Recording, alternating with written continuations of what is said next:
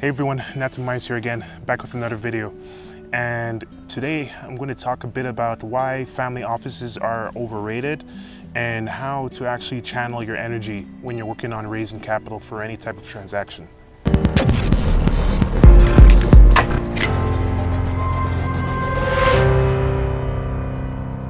So yeah, in this particular video, um, you know, yeah, family offices, broadly speaking, you know, they've been a source, and for those who aren't aware, family office just means family investment office.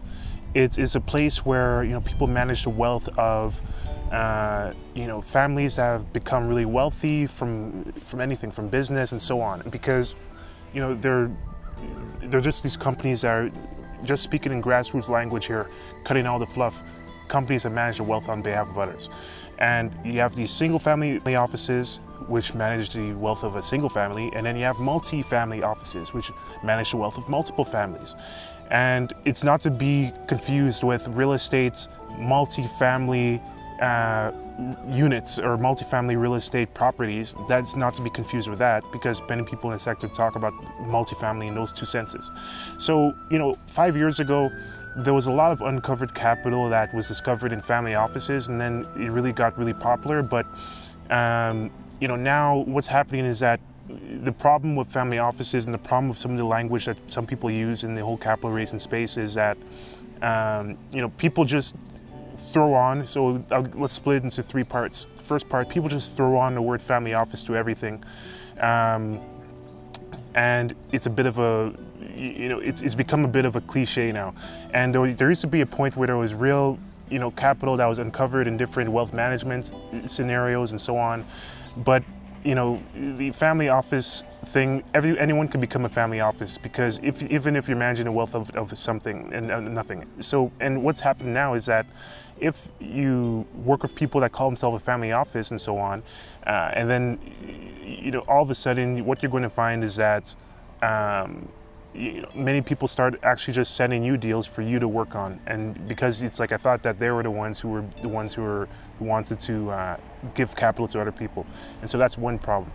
So then the second problem that you find is that uh, the language is not really consistent, um, and the reason why the language isn't consistent and the best way to know about the language is to know what is the what does the regulation say when it comes to this whole capital market space? Because if you look at the language when it comes to what is a broker dealer, what is a uh, mortgage brokerage, what is a an accredited investor, and so on, those types of languages, th th those types of words are more consistent with reality because they have to by law.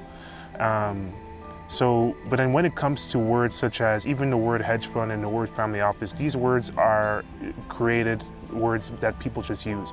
And so the best, one of the best ways to get a closer understanding of reality when it comes to all of the, these terms is to understand what does the law say. And the law has different uh, rules when it comes to you know, funds, like there's a, in America there's a registered, uh, you know, registered uh, investments fund, um, in, in, America, there's a uh, registered investment advisor, and there are different terms that outline what you can do and what, uh, what types of companies exist. In um, Canada, you have the uh, mutual funds, you have the exempt market dealers, you have the investment dealers, and you have the different terms based on what the law says. And if you follow what the law says instead of just what the trends say, then it's more productive. And then the third piece of hype that comes from the term family office is the fact that, um, you know, they're really flexible because a lot of them don't have a mandate.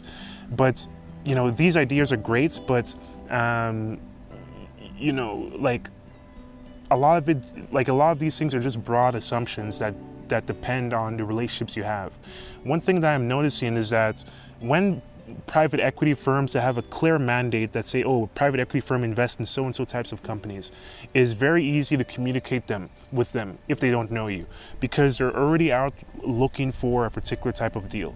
So many, and I'm just speaking, I'm speaking as a generality, but many private equity firms that have been mandated to deploy capital or funds that have been mandated to deploy capital, I think private equity is even better in my opinion, based on just what I've seen. Then you're able to get a, get a response from people that don't know you.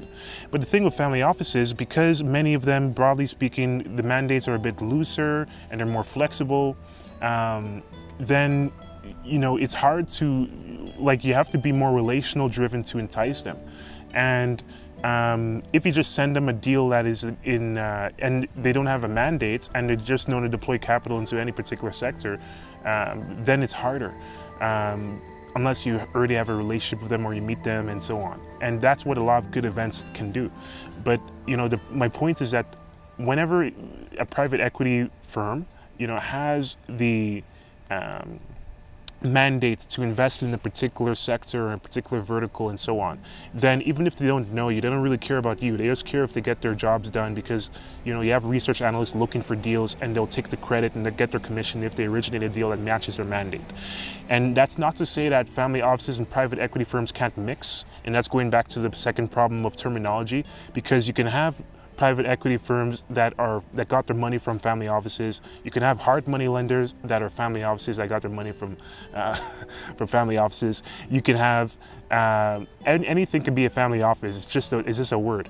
The point is that make, when they have a mandate to invest, when they have a, a mandate and a commission to, go out and invest into some sector or some type of assets, then even if they don't know you, it's easier to communicate with them because they're looking for it anyway. But if they don't have a mandate and they're just a family office and it's really broad, then it's really hard to get something that they want to put money in. Um, that's just my experience. So with all these three things, um, just remember like the first one, you know, family office a bit overrated because it used to be really hot in 20, in I guess five years ago when people didn't realize that it was like an underrated type of thing. But now everyone is calling themselves a family office, and that links into the second point.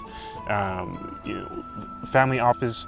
Uh, it's funny because the language is anyone can call themselves a family office. A family office, as I said in the, in the, last points, it can be a fund, it can be a private equity firm. But if you just look at what the law says, the securities law says, people and re reality and the reality tends to conform to what the law says because people are scared. And so if you look at, you know, what type of fund it is, legally speaking, um, what type of investors they are, legally speaking, then it's much easier to cut through all the noise. And then the last piece is um, mainly uh, understanding if somebody already has a mandate for something, even if they don't know you, then it's easier to talk to them. But if somebody doesn't have a mandate for something and it's just somebody who's random and rich and you don't know what their mandate is, then from my experience and from the pragmatic stuff of what people do and reach out to people and so on, I see less results unless you go out and meet for them and make relationships with them, and then they may be able to, you know, just do you a favor. But un unless you actually do something that somebody's mandated to do, why talk to you? So with this, thank you for watching this quick video and hopefully it helps you see some of the underratedness and overratedness of uh, you know, either family offices, or private equity firms. If, in case you couldn't tell, I'm more of a fan of private equity firms, uh, whether or not they are a family office. And with this, thank you for watching this video, and I'll see you in the next one.